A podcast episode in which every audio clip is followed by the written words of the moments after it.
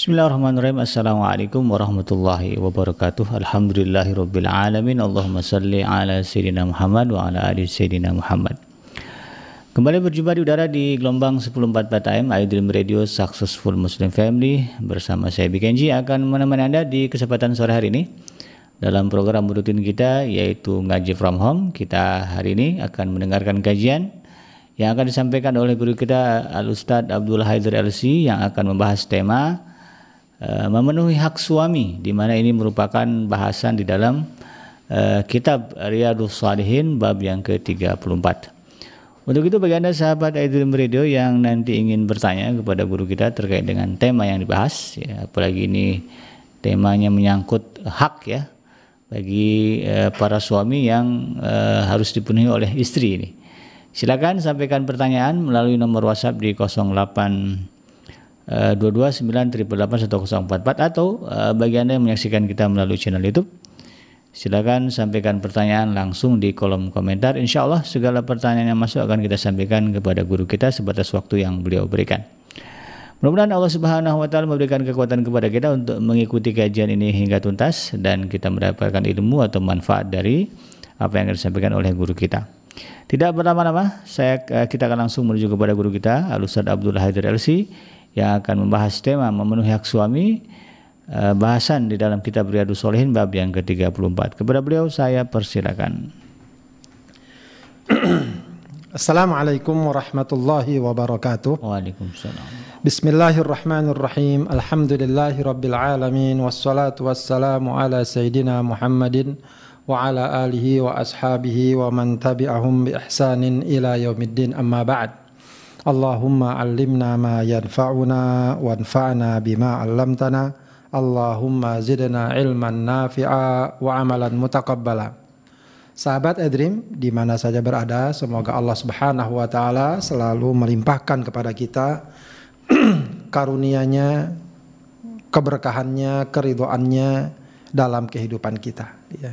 Dan alhamdulillah kita kembali bertemu dan berjumpa dalam program ngaji from home lewat channel iDream ya semoga apa yang kita lakukan diridhoi dan diberkahi Allah Subhanahu wa taala. Ya juga tentu kita berdoa kepada Allah ya banyak saudara-saudara kita yang sakit, yang menderita, semoga Allah berikan kesembuhan, semoga Allah angkat penderitaannya dan yang sehat juga semoga Allah jauhkan dari segala penyakit, dari segala musibah dan bencana.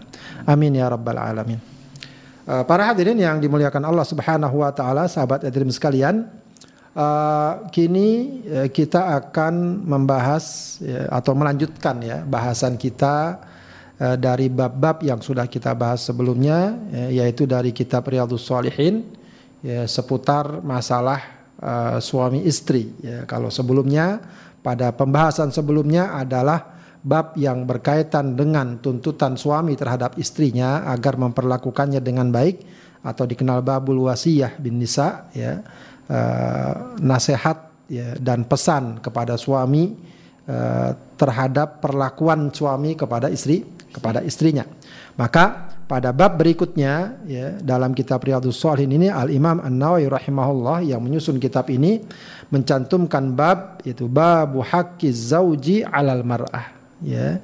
Bab hak suami yang menjadi kewajiban istri. Ya, jadi uh, tentu permasalahan ini hendaknya di, dilihat secara seimbang. Ya, jangan sampai sang istri merasa uh, kita terus yang harus dituntut ini dan itu. Suami mana, begitu ya? Suami juga ada kewajibannya. Jadi masing-masing ada kewajibannya. Ya, maka uh, berikan kewajibannya, insya Allah dia akan mendapatkan haknya. Ya, jangan sampai orang hanya menuntut haknya saja, ya, tapi kewajibannya tidak ditunai tidak ditunaikan. Begitu juga suami, suami tentu punya hak yang besar bagi istrinya. Ya, tapi juga suami punya kewajiban yang besar terhadap istrinya. Baik, uh, dalam bab ini al-muallif uh, al-Imam An-Nawawi rahimahullah ya mencantumkan uh, ayat yang juga sebenarnya di dalamnya terkandung kewajiban suami istri, ya, bukan cuma kewajiban istri, kewajiban suami juga begitu ya. Dalam surat An-Nisa 34 Allah Subhanahu wa taala berfirman ar-rijalu qawwamuna 'alan nisa. Ya. Eh, laki-laki laki-laki di sini maksudnya para suami. Qawwamuna 'alan nisa. Ya. Uh, qawwamuna uh, itu merupakan apa namanya uh, uh, isim yang asalnya bermakna qaimun. Ya kemudian uh, apa namanya dia memberikan uh, makna ya atau jamaknya adalah qawam ya. Uh, dia maknanya adalah ya uh, al-qaimuna ala syu'unihim. Ya yaitu orang yang uh, apa mengurusi ya memenuhi segala urusan istrinya ya jadi uh, para suami ini ya disebut kowam itu bukan semata-mata oh mereka kowam kemudian mereka adalah kepala rumah tangga mereka harus dihormati mereka harus diberikan kedudukan yang tinggi ya betul ya mereka sebagai kepala rumah tangga selayaknya dihormati ya, tapi kedudukan mereka sebagai kepala rumah tangga itu berbanding lurus dengan kewajiban mereka yang harus memenuhi segala apa namanya kebutuhan dan uh, keperluan keluarganya, istri dan anak-anak dan anak-anaknya. Ya, bima faddalallahu ba'dahum ala ba'din. Ya. Karena ya Allah Subhanahu wa taala ya kenapa Allah berikan ya apa namanya kedudukan suami sebagai kowam karena Allah Subhanahu wa taala berikan kelebihan berikan segala keutamaan ya Eh, sebagian atas sebagian lainnya. Allah berikan kelebihan bagi laki-laki, kekuatannya, kesungguhannya, pekerjaannya. Ya, Allah berikan mereka kelebihan. Ya, kelebihan-kelebihan ini hendaknya diwujudkan dalam bentuk memberikan ya, perhatian, memberikan segala kebutuhan dan keperluannya. Bima faddalallahu ba'dahum ala ba'din wa bima anfaqu min amwalihim. Dan juga atas apa yang telah mereka nafkahkan dari sebagian harta harta mereka kepada keluarganya ya kepada anak istri kepada anak istrinya. Begitu ya. Nah itu uh, peran dan kedudukan sua, suami nah bagaimana dengan para istri fasolihatu wanita-wanita yang soleh Ya, ini juga langsung Allah Subhanahu wa taala nyatakan ya hendaknya seorang istri berusaha untuk menjadi wanita yang soleh. Fasolihatu qanitatun. Ya, qanitat ya. Eh, qanitat itu artinya mutiat.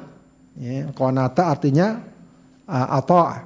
Ya, tak taat. Cuma qanitat di sini bisa taat kepada Allah termasuk juga taat kepada suaminya. Ya, jadi konitat ini punya dua makna, ya taat kepada Allah dan taat kepada suaminya. Ya, dan ini yang berkaitan dengan bab ini, yaitu ketaatan seorang istri kepada suami yang nanti memang menjadi uh, pokok permasalahan dari uh, hak seorang suami yang harus diberikan istrinya, yaitu ketaatan. Ya. Fasalihatu qanitatun hafidhatul lil ghaibi. Ya. Mereka juga adalah wanita-wanita yang suka menjaga dirinya. Ya, ketika suaminya tidak ada. Ya, jadi seorang wanita yang soleh, istri yang soleh adalah istri yang menjaga dirinya, menjaga kehormatannya, menjaga amanah Ya, khususnya di saat suami tidak tidak ada. Ya, ini tentu sesuatu yang besar sekali tanggung jawabnya. Ya, betapa banyak sekarang amanah-amanah tersebut hilang ya seiring dengan mungkin suaminya pergi kerja, apalagi kalau pergi kerja jauh dan waktu sekian lama, itu tuntutannya lebih besar. Bagaimana seorang istri dituntut untuk menjaga kehormatannya, menjaga harga dirinya, ya agar tidak terkena fitnah tidak terkena godaan ya dan tetap menunaikan tugas-tugasnya khususnya tugas kerumah tanggaannya ya di saat suami tidak tidak ada.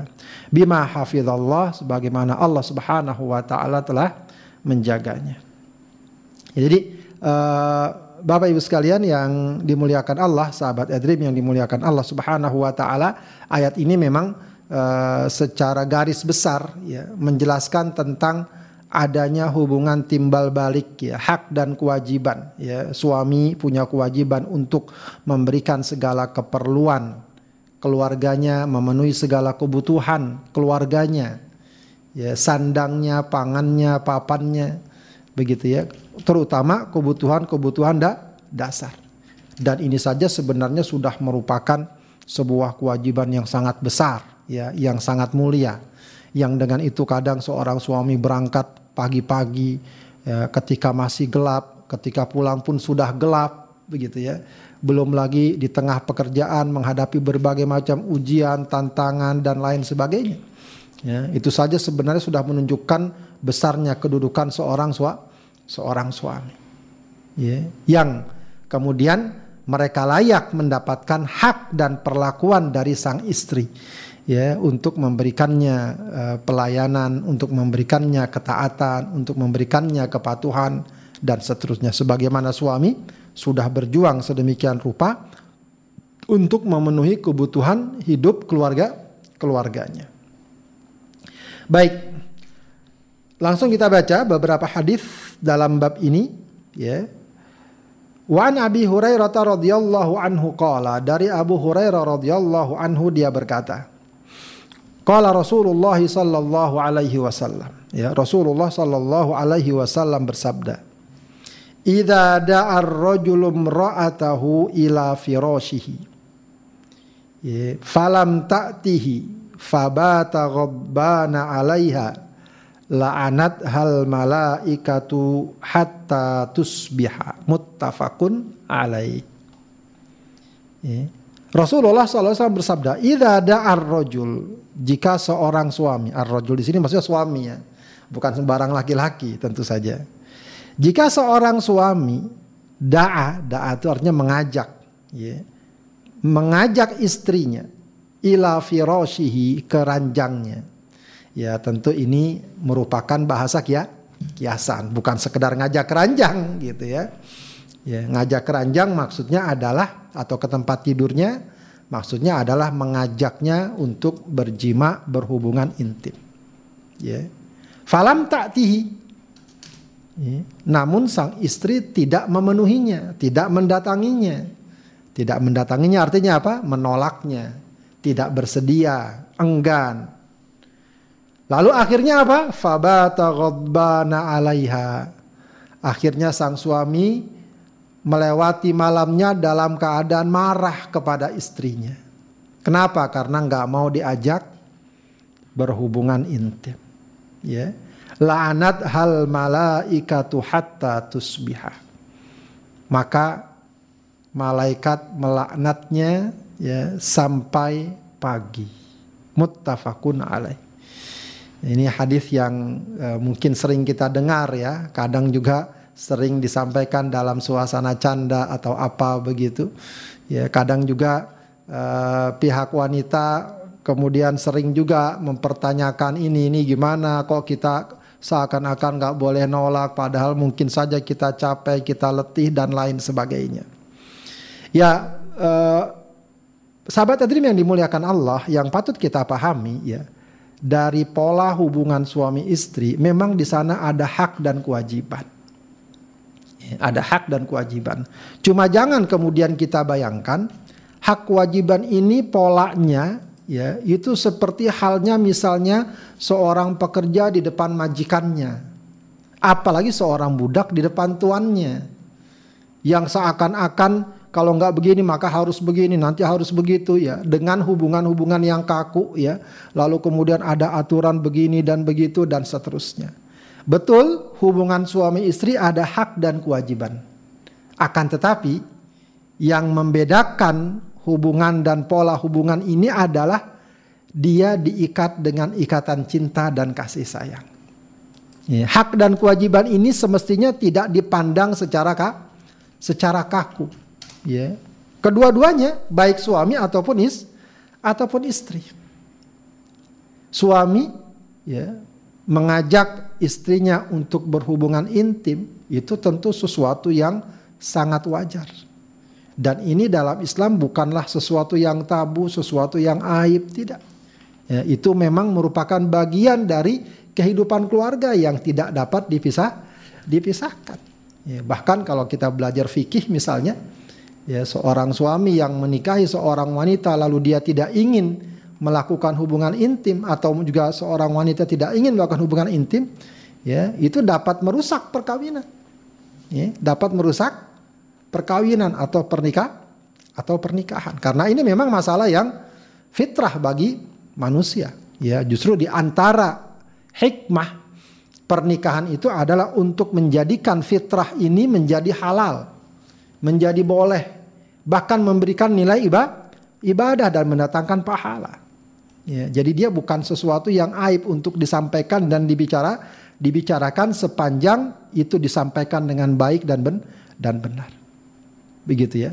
Nah, ketika suami mengajak istrinya untuk melakukan hal itu dan itu adalah sesuatu yang uh, dalam hubungan rumah tangga sesuatu yang sangat uh, khas ya, sesuatu yang sangat uh, istimewa ya, maka dalam kondisi seperti ini ya, sang istri hendaknya berusaha menempatkan dirinya bahwa ini adalah ajakan yang memang merupakan bagian dari kehidupan keluarga, ajakan yang insya Allah dapat mengundang keridhaan suami dan kemudian dapat mengundang keridhaan Allah Subhanahu wa taala, maka semestinya sang istri dalam kondisi yang barangkali mungkin ya tidak apa namanya, tidak sedang uh, fit dan lain sebagainya ya atau tidak sedang selera atau tidak sedang tertarik tetaplah berusaha untuk memenuhi keinginan suaminya.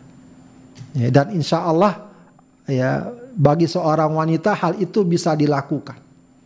Ya hal itu bisa dilakukan dilakukan apabila dia terima hal itu dengan penuh keridhaan ingin mendapatkan keridhaan suaminya maka itu merupakan kebaikan yang amat besar ya.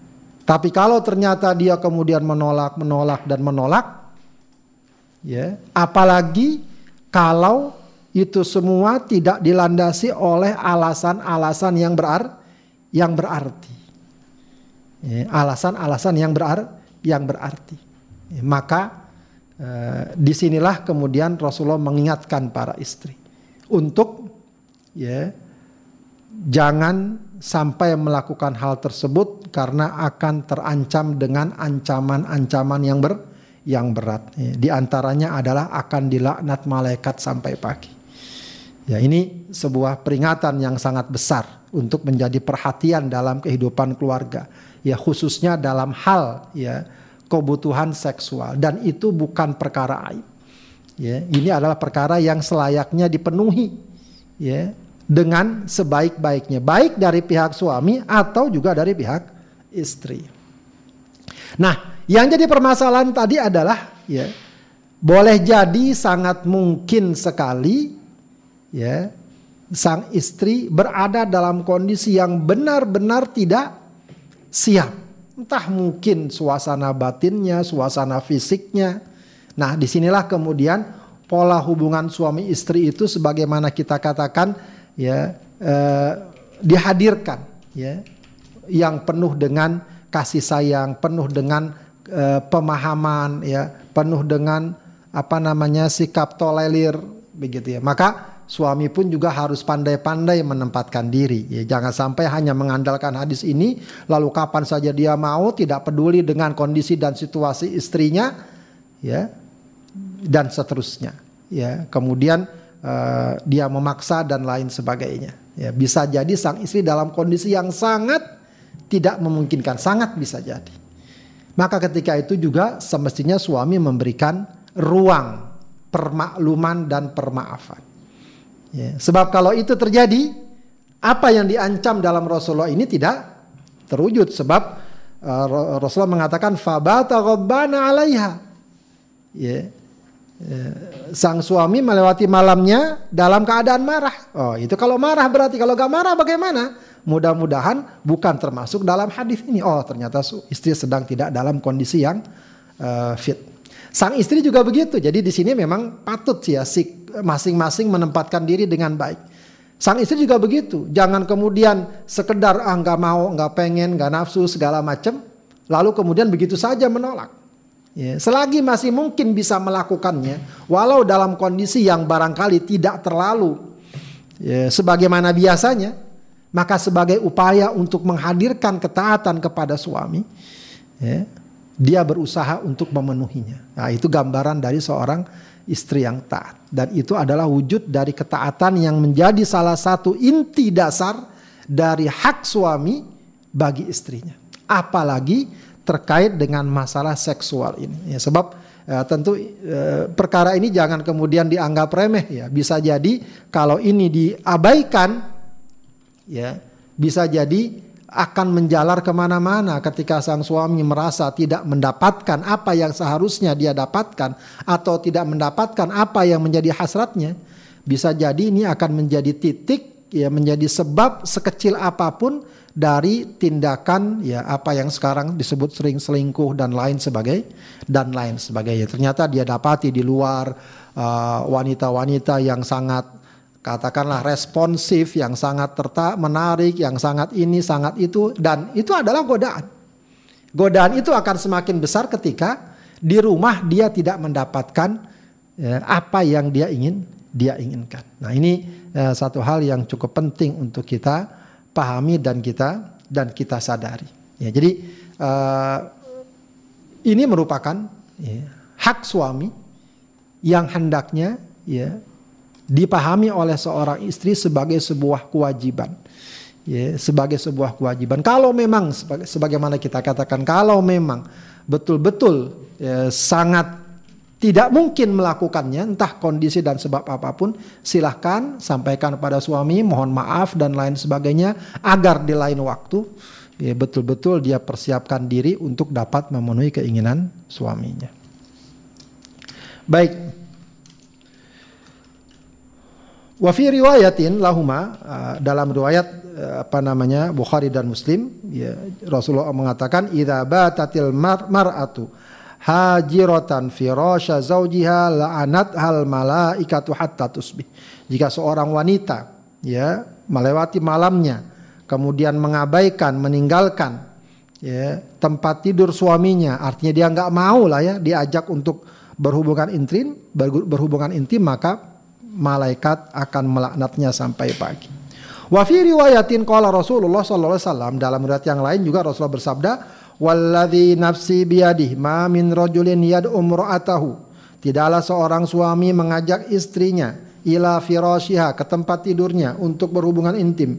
Fataba alaihi namun sang istri menolaknya illa kana alladzi fis samai kecuali yang ada di langit ya para malaikat juga sakhiton alaiha hatta yardha anha.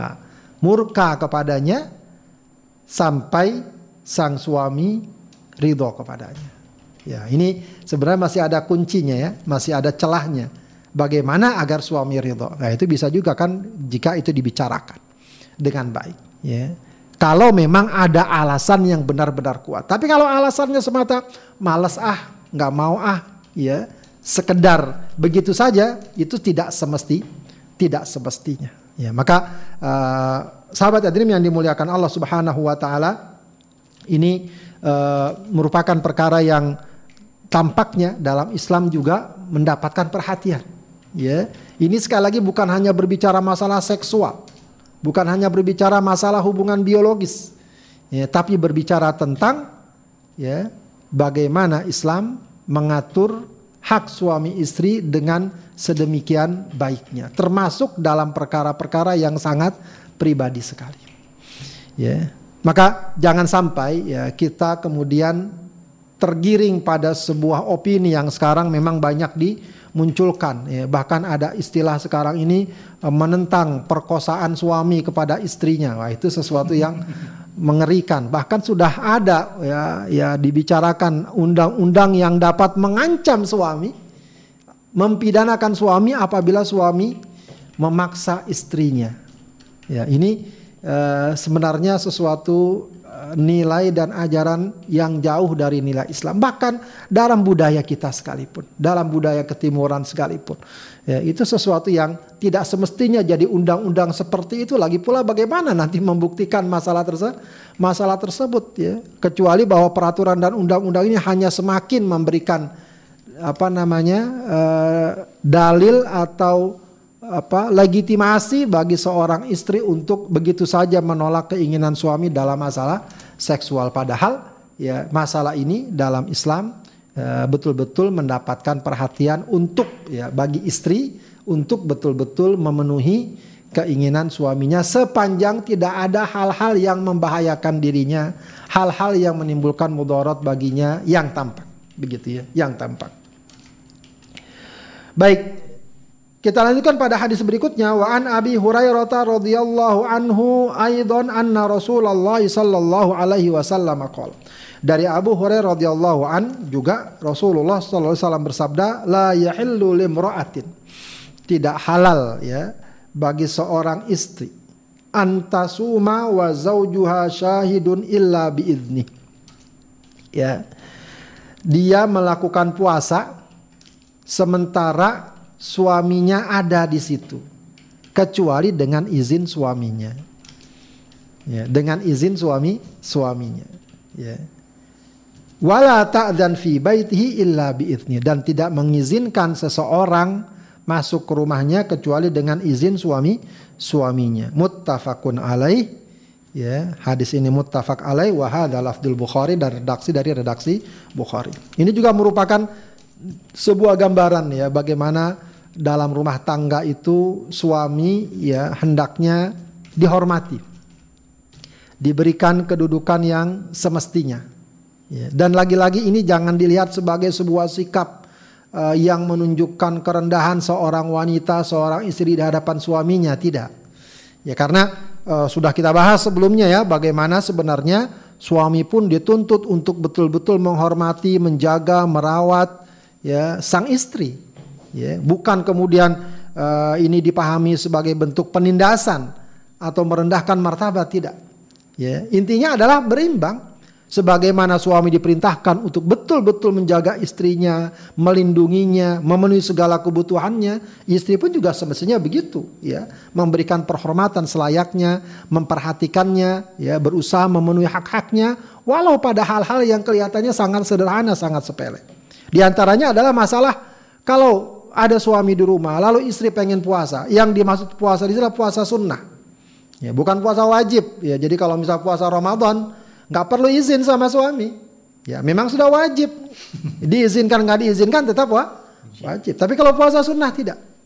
Ya, hendaknya dia mendapatkan izin. Cuma memang para ulama mengatakan izinnya memang tidak harus verbal juga. Ya, artinya izin yang menunjukkan tahu sama tahu itu insya Allah sudah termasuk bagian dari izin. Ya. Ya. Akan tapi kalau ternyata misalnya suami menginginkan dia jangan puasa, ya jangan puasa, begitu ya. Dan ini juga ada kaitannya dengan masalah sebelumnya, ya, yaitu masalah hubungan suami istri. Ya, sebab bisa jadi ya entah mungkin di pagi hari, di siang hari suami ingin berhubungan intim, begitu ya. Kalau dia sedang puasa, ya maka setidaknya ada pengha ada penghalang. Ya, ini juga memang ada kaitannya ke sana. Begitu ya. Jadi tidak mengapa ya e, seorang wanita misalnya menunda puasanya oh suami sedang ada di rumah atau paling tidak dia izin saya pengen puasa ya. atau mungkin karena mungkin sudah sering begitu ya e, sudah sering puasa Senin Kamis Senin Kamis dan suami tahu dan semuanya apalagi kalau suaminya juga puasa begitu ya itu tidak tidak harus uh, diwujudkan secara verbal. Yang penting dia tahu ya uh, kalau suaminya ridho apabila dia berpuasa. Atau ya, suaminya tahu dan kemudian suaminya tidak memberikan reaksi penolakan atau pengingkaran. Itu sudah cukup insya Allah. Ya itu sudah cukup sudah cukup. Ya dan lagi-lagi masalahnya juga dalam hal ini tidak harus dipahami sebagai seakan-akan tadi ya hubungan eh, bawahan dan atasan. Sehingga uh, mau puasa lapor dulu gimana dapat setuju enggak begitu ya. Tidak ya tapi hubungan yang penuh juga tetap dengan kasih sayang ya, ya rasa cinta ya, dan saling uh, memahami. Baik Kemudian juga termasuk dalam bab ini adalah istri ya, dilarang untuk mengizinkan begitu saja siapa yang datang ke rumahnya tanpa izin suaminya. Ya, ya ini juga disebutkan oleh para ulama baik mereka mahram atau non mahram mestinya demikian. Apalagi yang paling utama kalau non mahram ya dan semacamnya. Apalagi kalau misalnya ada lawan jenis dan seterusnya itu sesuatu yang semestinya betul-betul lebih kita berhati-hati lagi. Ya. Kalau ada teman misalnya, apalagi dia lawan jenis, begitu ya, pengen datang, walaupun mungkin untuk keperluan lain, ya layak sekali minta izin sama suami, teman saya mau datang, bagaimana boleh atau tidak, begitu ya. Walaupun mereka datang rame-rame dan seterusnya, ya hendaknya uh, izin sama suami. Nah, kecuali wallahu alam jika itu semua uh, dia pahami dan sudah saling tahu men, sama tahu bahwa kalau datang si fulan dia ridho atau tidak ada masalah maka itu insya Allah tidak ada masalah. Tapi kalau dia perkirakan ini kalau seperti dia datang ke rumah dan lain sebagainya atau dia tahu bahwa misalnya suami tidak menyukai si fulan dan si fulan untuk datang ke rumahnya ya maka jangan sekali-kali seorang istri ya begitu saja menerima kedatangan seseorang yang suami tidak suka dengan kedatangannya. Atau mungkin ada orang asing yang tidak dikenal, maka selayaknya uh, sang istri minta minta izin. Ya, ini sebuah adab yang sebetulnya sangat tinggi sekali ya, dan adab yang kemudian juga uh, pada gilirannya uh, memberikan peran dalam uh, menjaga ya keutuhan rumah tangga sebab uh, boleh jadi atau bisa jadi sudah terjadi ya uh, keretakan rumah tangga, penyimpangan dan lain sebagainya berawal dari sini. Berawal ketika suami tidak ada lalu datang tamu, datang orang yang kemudian uh, tidak amanah dan lain sebagainya, maka terjadilah apa yang terjadi dan kemudian menimbulkan efek ya bagi kehidupan rumah tangga yang tidak se yang tidak sehat. Baik, kemudian kita lanjutkan pada hadis berikutnya. Wa an ibni Umar radhiyallahu anhuma anin Nabi sallallahu alaihi wasallam. Dari Ibnu Umar radhiyallahu anhuma dari Nabi sallallahu alaihi wasallam beliau bersabda kullukum ra'in. Ya, semua kalian adalah ra'in.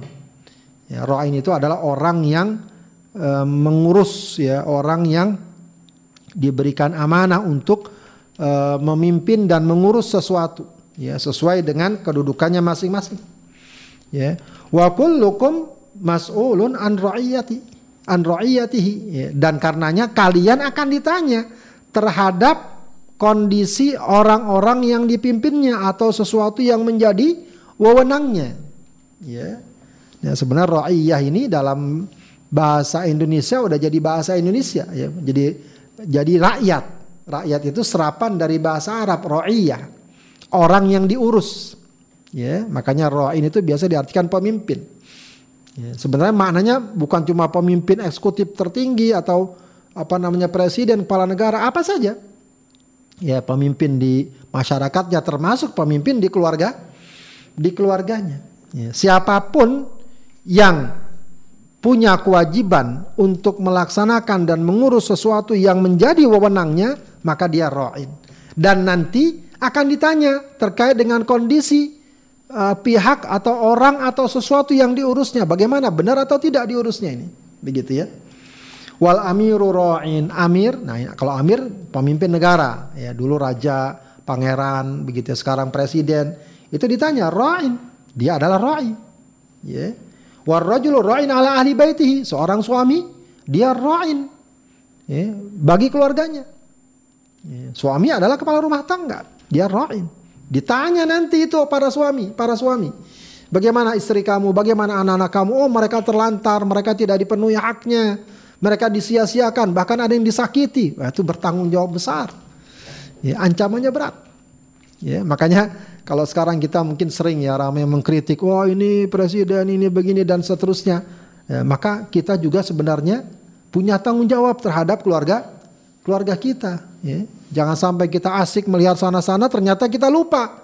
Hak keluarga kita tidak kita penuhi. Ya, padahal kita ra'in, kita juga pemimpin. Ya. Wal mar'atu ra'iyatun ala baiti zaujiha wa waladihi. Ya. Sang istri juga ra'in. Dia juga punya tugas, tanggung jawab apa?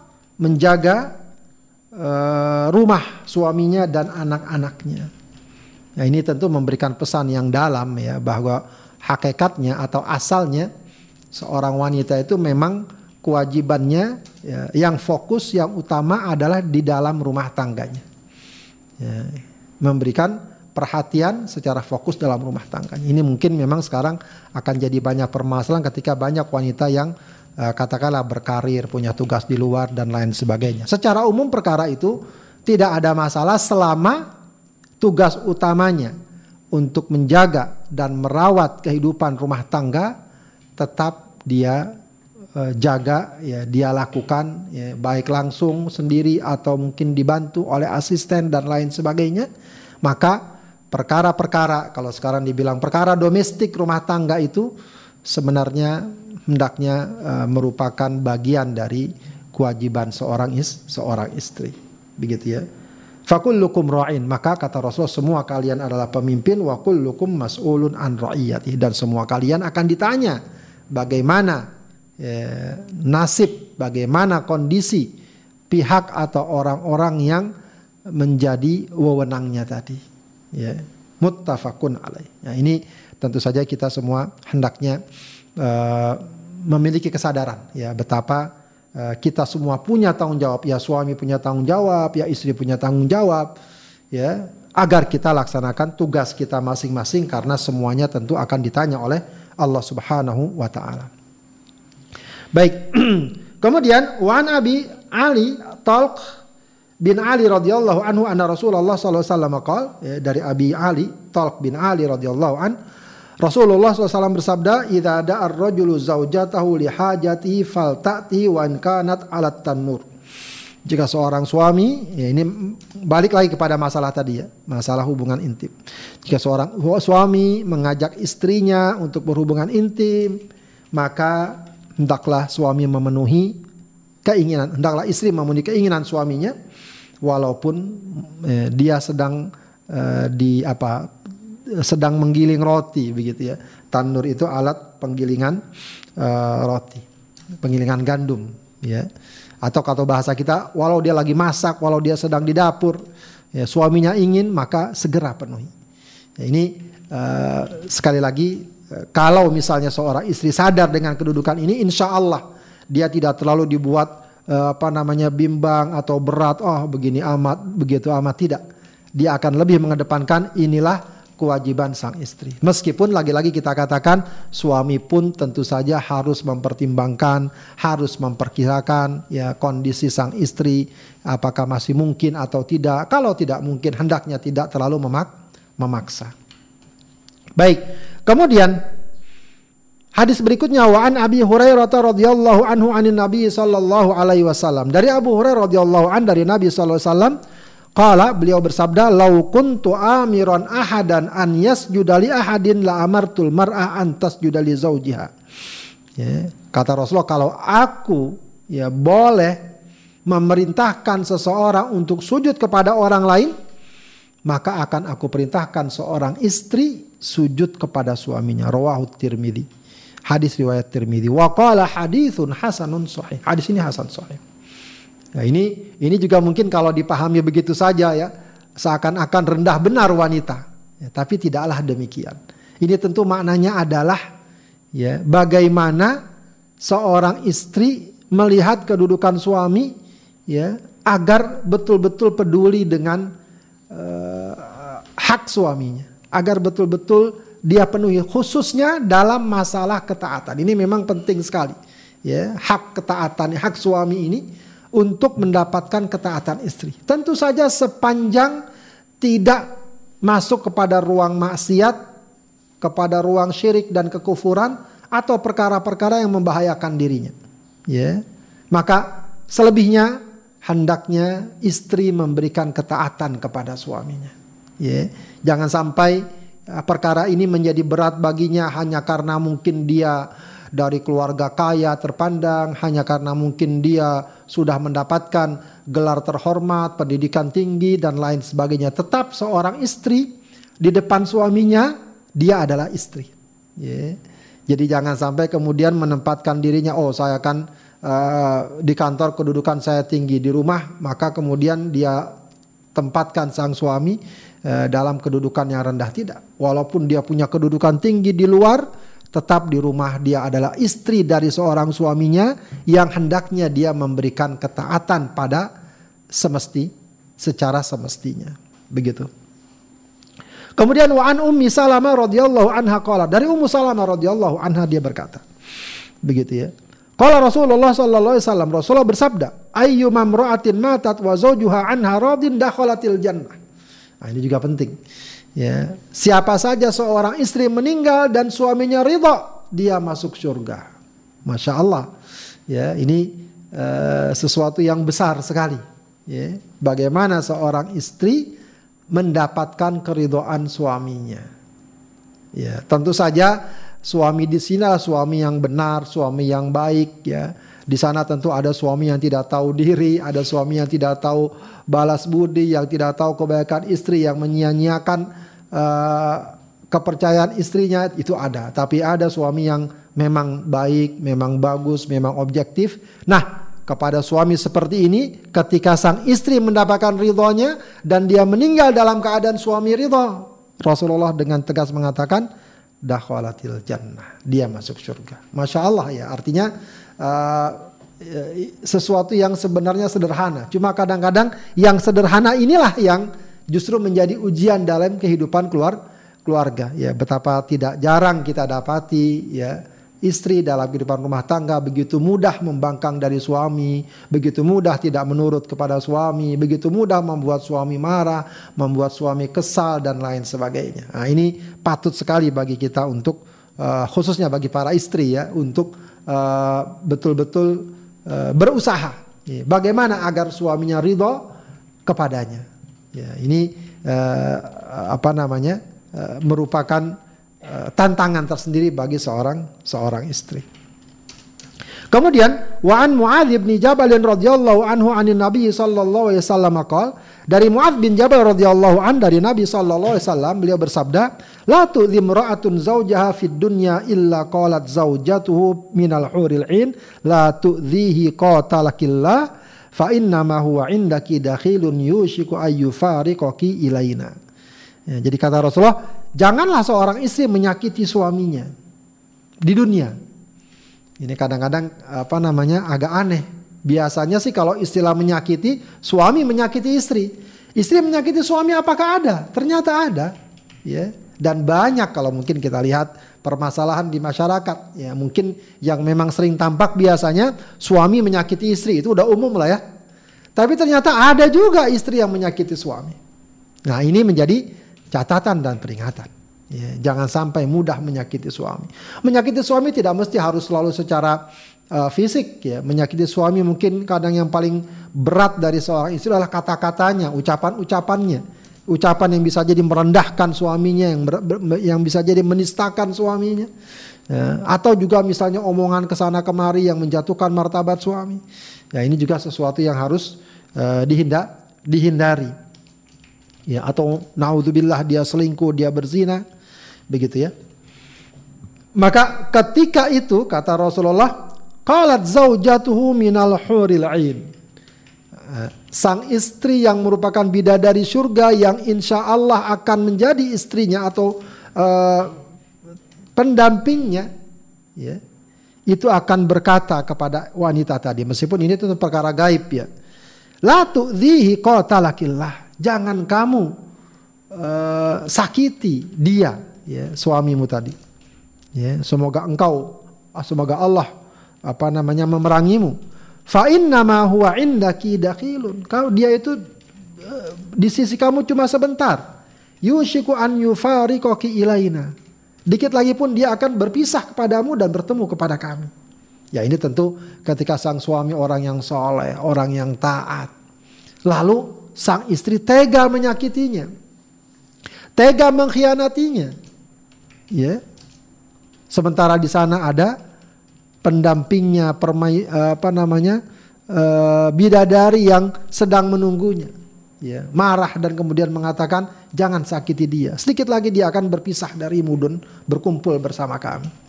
Ya, ini uh, memberikan isyarat dan gambaran ya betapa tercelanya seorang istri ketika dia menyakiti suaminya. Ya, jadi bukan cuma suami yang tercela yang menyakiti istrinya, istri pun juga begitu.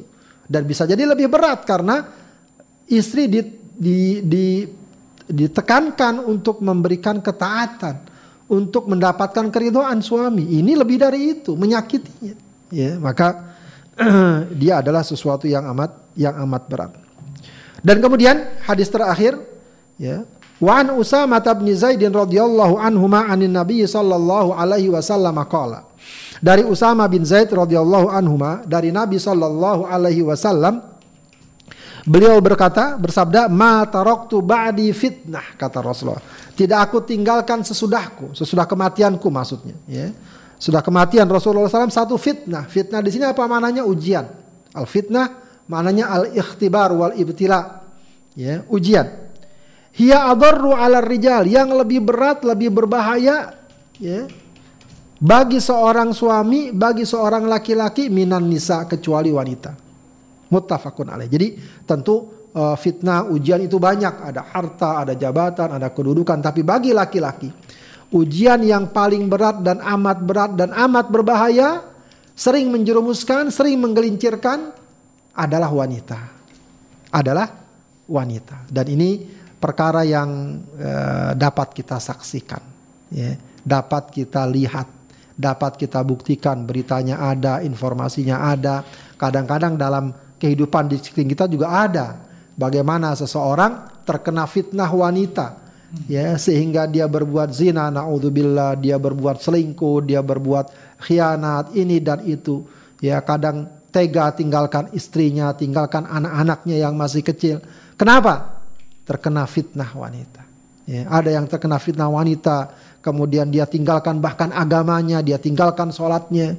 Ada yang dia melakukan perbuatan kriminal perbuatan tercela korupsi bahkan bisa jadi karena wanita.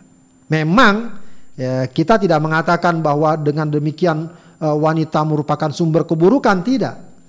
Ya, tapi bahwa uh, wanita ini dapat ya menjadi fitnah atau merupakan fitnah yang amat besar bagi laki-laki, ya itu sesuatu yang memang tampak dan ada wujudnya. Ya, dan yang cukup unik ya, wallahu alam ya saya cari beberapa referensi dari kitab-kitab syarah ya uh, Riyadhus Shalihin ini ya uh, saya ingin mencari kaitan antara hadis ini ya dicantumkan dalam bab ini. Ya, kalau mana hadisnya jelas sebenarnya sebagaimana tadi kita katakan bahwa e, wanita itu merupakan fitnah yang besar bagi laki-laki. Cuma masalahnya hadis ini dicantumkan oleh Imam Nawawi dalam bab memenuhi hak suami. Apa kaitannya? Wallahu alam yang dapat saya tangkap adalah ya betapa pentingnya seorang istri untuk memenuhi hak suaminya, khususnya tadi masalah seksual. Begitu ya. Atau masalah yang lainnya, tidak harus masalah seksual juga. Pokoknya bagaimana sang istri membuat suami itu senang gitu ya atau juga senang di rumah, senang dekat dengannya, ridho dengannya sehingga dengan demikian ya berbagai macam tawaran atau godaan di luar segala macam tidak akan mudah membuatnya tergo tergoda. tergoda. Paham nggak? Yes. Ya. Coba bayangkan jika di rumah saja dia mendapatkan perlakuan buruk. Ya, dengan istrinya ribut terus misalnya. Istrinya hanya uh, menentang saja kerjaannya, membuat dia kesal. Lalu di rum di luar ada yang menggodanya atau yang membuatnya tertarik. Maka tentu akan sangat mudah tergo tergoda. tergoda. Jadi uh, jika apa namanya dapat saya simpulkan di sini kenapa Imam An Nawawi mencantumkan hadis ini dalam bab ini ya tak lain ini merupakan pesan kepada para istri agar berusaha. Bagaimana agar suaminya itu kalau dalam bahasa sekarang betah di rumah. Ya betah di rumah pokoknya gimana lah caranya? Rumahnya yang rapi misalnya. Dianya juga rapi uh, telaten ngurus anak masakannya enak begitu ya. Kalau orang tua bilang itu uh, suami itu ada tiga perkara yang hendaknya dijaga atau dirawat atau dipenuhi lah ya. Pertama kebutuhan mulutnya. Ya, kebutuhan mulutnya apa maksudnya? Makan. ya makan disediakan atau masaknya yang enak atau apalah ya. Kapan suami lapar pengen makan ada begitu ya, ya. kemudian ada kebutuhan matanya. Artinya apa? Ya sang istri berusahalah untuk ya maaf apa istilahnya enak dipandang begitu ya. Enak dipandang kan bukan selalu harus dalam keadaan dia bersolek sedemikian rupa tidak. Yang sewajarnya Ya, jangan sampai kesannya lusuh atau kumal atau apalah ya, nggak bersih atau kotor dan seterusnya. Ya, enak di pan, kebutuhan matanya dipenuh, dipenuhi. Dan juga terakhir kebutuhan, ya maaf kemaluannya atau hasratnya. Ya tadi ini masalah seksu, masalah seksual. Ketika itu semua dipenuhi, insya Allah ya uh, itu sedikit banyak akan membantu suami untuk tidak mudah tergoda dengan ujian-ujian khususnya ujian wanita. Itulah uh, sahabat Dirim yang dapat sampaikan hadis-hadis yang dicantumkan oleh Al Imam An Nawawi rahimahullah dalam kitab Riyadhus Shalihin bab haqquz zauji alal mar'ah. Semoga dapat dipahami. Wallahu alam bisawab. Assalamualaikum warahmatullahi wabarakatuh. Waalaikumsalam warahmatullahi wabarakatuh. Demikian sahabat Adrim yang dirahmati Allah pembahasan yang telah disampaikan oleh guru kita terkait dengan tema memenuhi hak suami di dalam pembahasan kitab Riyadhus Shalihin bab yang ke-34 mudah-mudahan jadi ilmu ya, dan satu hal yang saya tangkap ya. Yang uh, ini adalah tugas ya bagi para istri agar kemudian jangan sampai suami uh, memegang prinsip rumput tetangga lebih hijau daripada rumput rumahnya. Ya. jadi ini uh, di apa dipastikan ya. Sampai-sampai tadi ada hadis yang uh, mengaitkan ya uh, judul ini atau bab ini dengan fitnah wanita. Nah, jadi uh, Nah itu tadi seperti dijelaskan oleh Ustaz adalah tugas ya para istri ya, uh, mencukup, mencukupi uh, menjaga kebutuhan suaminya agar kemudian berbagai fitnah yang bisa timbul ya uh, karena perempuan ya yang datang kepada suaminya kemudian bisa dihindari. Nah tentu ini adalah sebuah amal yang sangat besar ya sisi Allah Subhanahu wa taala. Baik, uh, sahabat dan yang dirahmati Allah di mana pun anda berada, sudah mengingatkan ya. Uh, saya ucapkan jazakumullah kepada yang sudah menekan tombol like dan juga subscribe ya. Uh, itu adalah bagian dari support anda kepada iDream Radio. Dan sebagai informasi juga ya, acara ini terselenggara atas kerjasama antara iDream Radio dengan Kozwa ya platform uh, Pintex Syariah kemudian juga Patra ya, Biro Haji dan Umroh yang berdiri sejak tahun 1995. Bagi Anda yang ingin melaksanakan ibadah haji dan umroh di tahun-tahun yang akan datang ya dan belum menemukan biro haji dan umroh yang dirasa amanah ya dan juga profesional silakan hubungi Patra ya di nomor 0812 95 99747. Insyaallah Anda akan uh, nyaman ya dan juga aman di dalam menjalankan ibadah karena sudah ada 10.000 jamaah lebih tercatat ya eh, mempercayakan perjalanan haji dan umrohnya kepada Biro Perjalanan Haji dan Umroh Patra. Baik Ustaz, uh, oh ya saya ingatkan bagi anda yang ingin bertanya kepada guru kita terkait dengan tema yang dibahas silakan uh, tulis saja pertanyaan di kolom komentar nanti kita akan bacakan. Sudah ada yang masuk nih Ustaz ya pertanyaan dari akun atas nama Dulur Tani Sidoarjo. Wah jauh nih ya dari Sidoarjo. Pernah sampai Ustaz Sidoarjo? Belum. Nah, saya juga belum. saya udah segede gini belum pernah injak tanah Jawa. nah, jadi uh, pertanyaan ini basic Ustaz, mendasar. Hmm. Uh, terkait dengan memenuhi hak suami. Jadi pertanyaan begini Ustaz, jika suami tidak menunaikan kewajibannya, apakah seorang istri tetap memiliki kewajiban untuk taat? Uh. ya, uh, jadi kesimpulannya uh, memang selalu ya dalam hal ini semestinya ada hubungan timbal balik ya. Hmm. Uh, suami uh, menuntut haknya apabila atau dia juga harus menunaikan kewajibannya. Istri juga begitu menuntut haknya uh, dan dia juga harus menunaikan kewajibannya. Uh, cuma uh, kalau misalnya suami tidak memenuhi kewajibannya, apakah istri harus taat? Yeah. Ini mungkin terkait dengan uh, sebuah pola hubungan yang kita juga diajarkan untuk jangan begitu saja ya membalas keburukan dengan keburukan. Hmm. Ya, sebab suami punya kewajiban. Jika dia tidak melakukannya, maka dia bertanggung jawab dan akan mendapatkan hisapnya dari Allah Subhanahu wa taala uh, untuk dipertanggungjawabkan. Hmm. Ya. Nah, kita juga tetap punya kewajiban.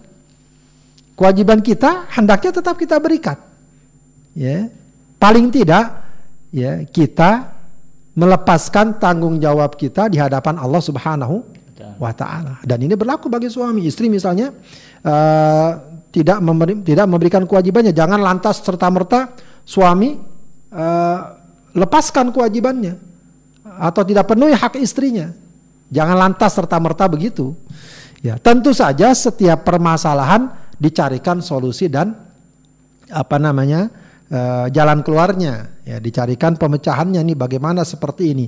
Tapi di sela seperti itu hendaknya dia terus berusaha untuk memenuhi kewajibannya atau memberikan ketaatannya sebagai seorang istri. Hmm. Ya, pertama dia ya melakukan hal itu membebaskan dirinya dari kewajiban yang Allah berikan kepadanya untuk taat kepada suami. Hmm. Kepada suami. Jadi nggak dosa. Jadi nggak dosa. Yang kedua, ya, yang kedua bisa jadi dengan cara seperti itu dapat merubah sikap suami atau menyadarkan sikap suami betapa istri saya walaupun saya perlakukan begini dan begitu, dia tetap patuh, dia tetap taat, ya. Bisa jadi demikian. Itu akan menjadi uh, salah satu kunci atau salah satu celah untuk dapat uh, memberikan atau menyadarkan sang suami. Ya. Lain halnya kalau ternyata misalnya perlakuan suami yang buruk lalu kita balas dengan keburukan. Dengan menentangnya dengan ini, maka akan semakin menambah dan memperlebar permusuh permusuhan. permusuhan. Ya, meskipun tentu saja ya uh, sekali lagi kita katakan itu semua harus dicarikan solusinya. Apa misalnya kewajiban suami? Ternyata suami nggak memberikan nafkah. Ya.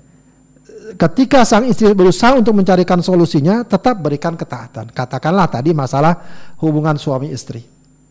Ya. Namun ketika itu terus berlanjut, ya istri juga ada saatnya untuk bersikap dan bertin bertindak. bertindak begitu ya. E, bagaimana caranya? Ini nggak bisa dilanjutkan karena suami misalnya maunya berkeluarga saja nggak mau memberikan nafkah ya. E, paling tidak memberikan nasihat ya mengajak orang atau siapa yang e, sekiranya bisa memberikan nasihat kepada suami.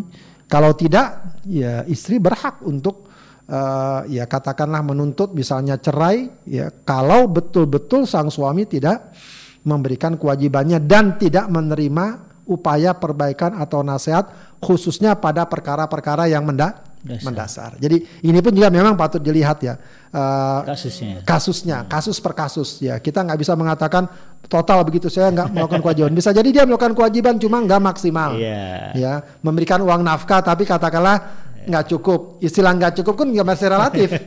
ya bisa jadi suami udah melihatnya cu cukup. cukup, istri melihatnya nggak cukup. Ya ternyata mungkin istri tidak bisa mengatur dengan baik bisa yeah. jadi. Ya atau juga terjadi perbedaan persepsi bisa jadi. Kalau ini kan perkara-perkara yang sebenarnya tidak bisa lantas kemudian dihukumi begitu sah. Iya. Begitu saja ya. Kalau tadi yang kita ambil case-nya itu adalah kasus-kasus yang memang sangat mendasar sang suami sama sekali nggak ngasih nafkah kalau itu jelas ya Ya, tapi dalam proses upaya untuk mencari solusi, tetap sang istri berupaya untuk memberikan hak suami suaminya. Hmm. Wallahu a'lam. Baik baik. Wah ini kayaknya TikTok nih Ustaz. Yang nyambung lagi pertanyaan ini Ustaz. Dari akun atas nama Riano Fria. Assalamualaikum Ustaz, apakah ada kewajiban suami untuk menyediakan keperluan domestik seperti pembantu atau sahaya kalau zaman dulu ya? Supaya istrinya bisa melaksanakan kewajiban ini kepada suami. Nah. Baik, uh, ini menarik ya. Perkara seperti ini dilihat juga ya para ulama membicarakan memang masalah ini. Nah. Dilihat juga dari uh, apa namanya uh, budaya yang berlaku dan juga kemampuan tentu saja. Nah. Ya.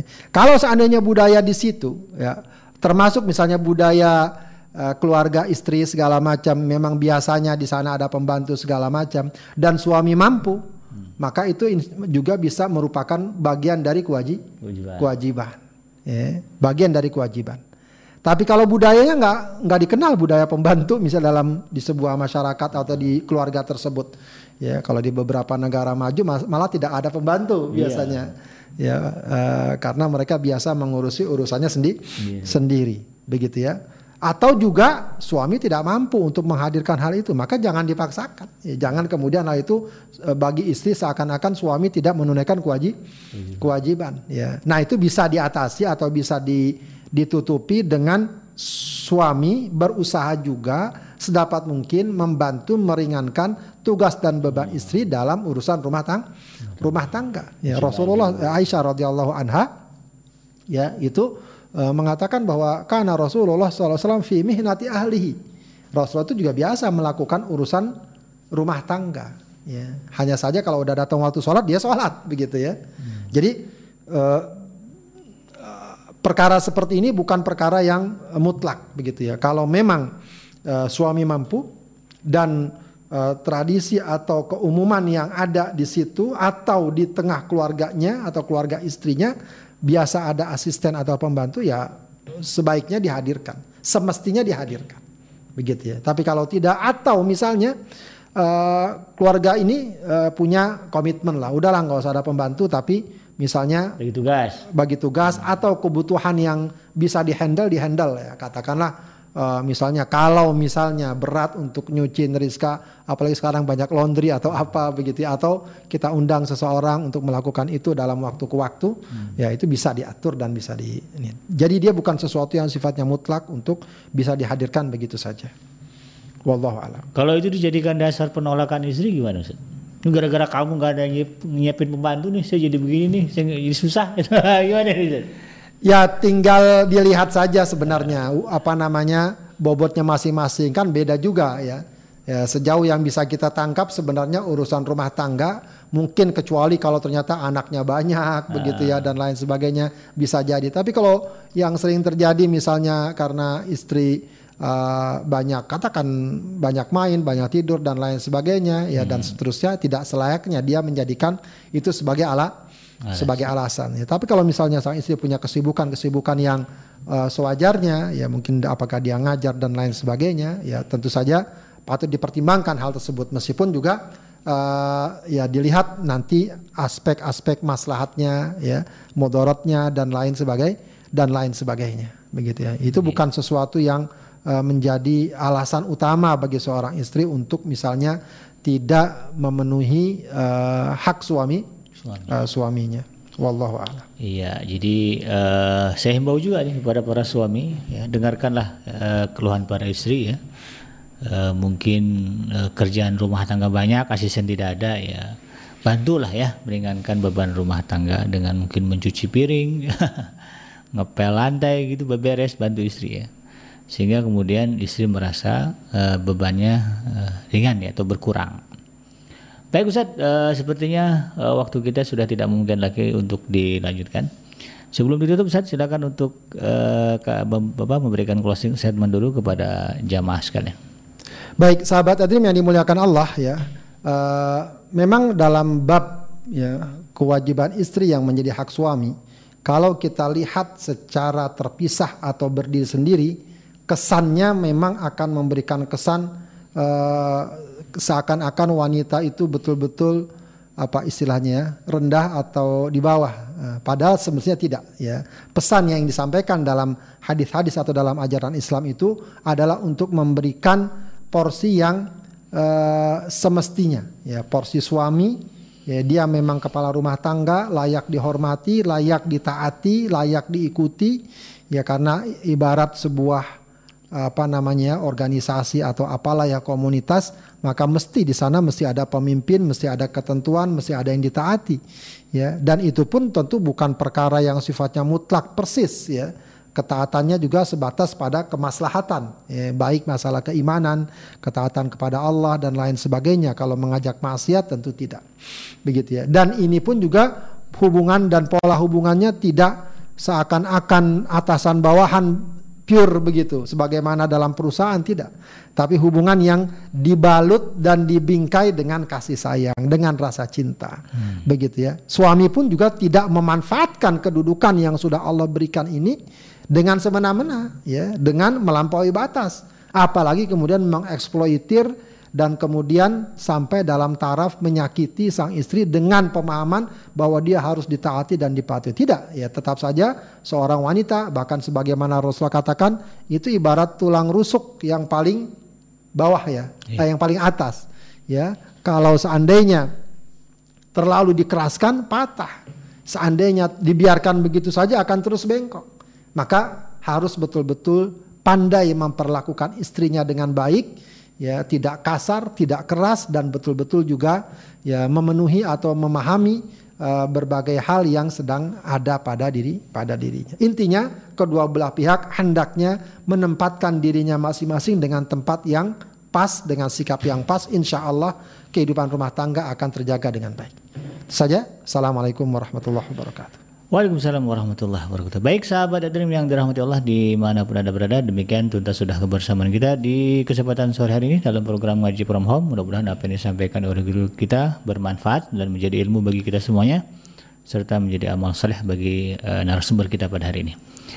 Saya BKJ beserta kru yang bertugas pamit undur dari ruang dengar Anda. Mohon maaf atas segala kehilafan dan kekurangan. Subhanaka Allahumma rabbana wa bihamdika asyhadu an la ilaha illa anta astaghfiruka wa atubu ilaik. Walhamdulillahirabbil alamin. Wassalamualaikum warahmatullahi wabarakatuh.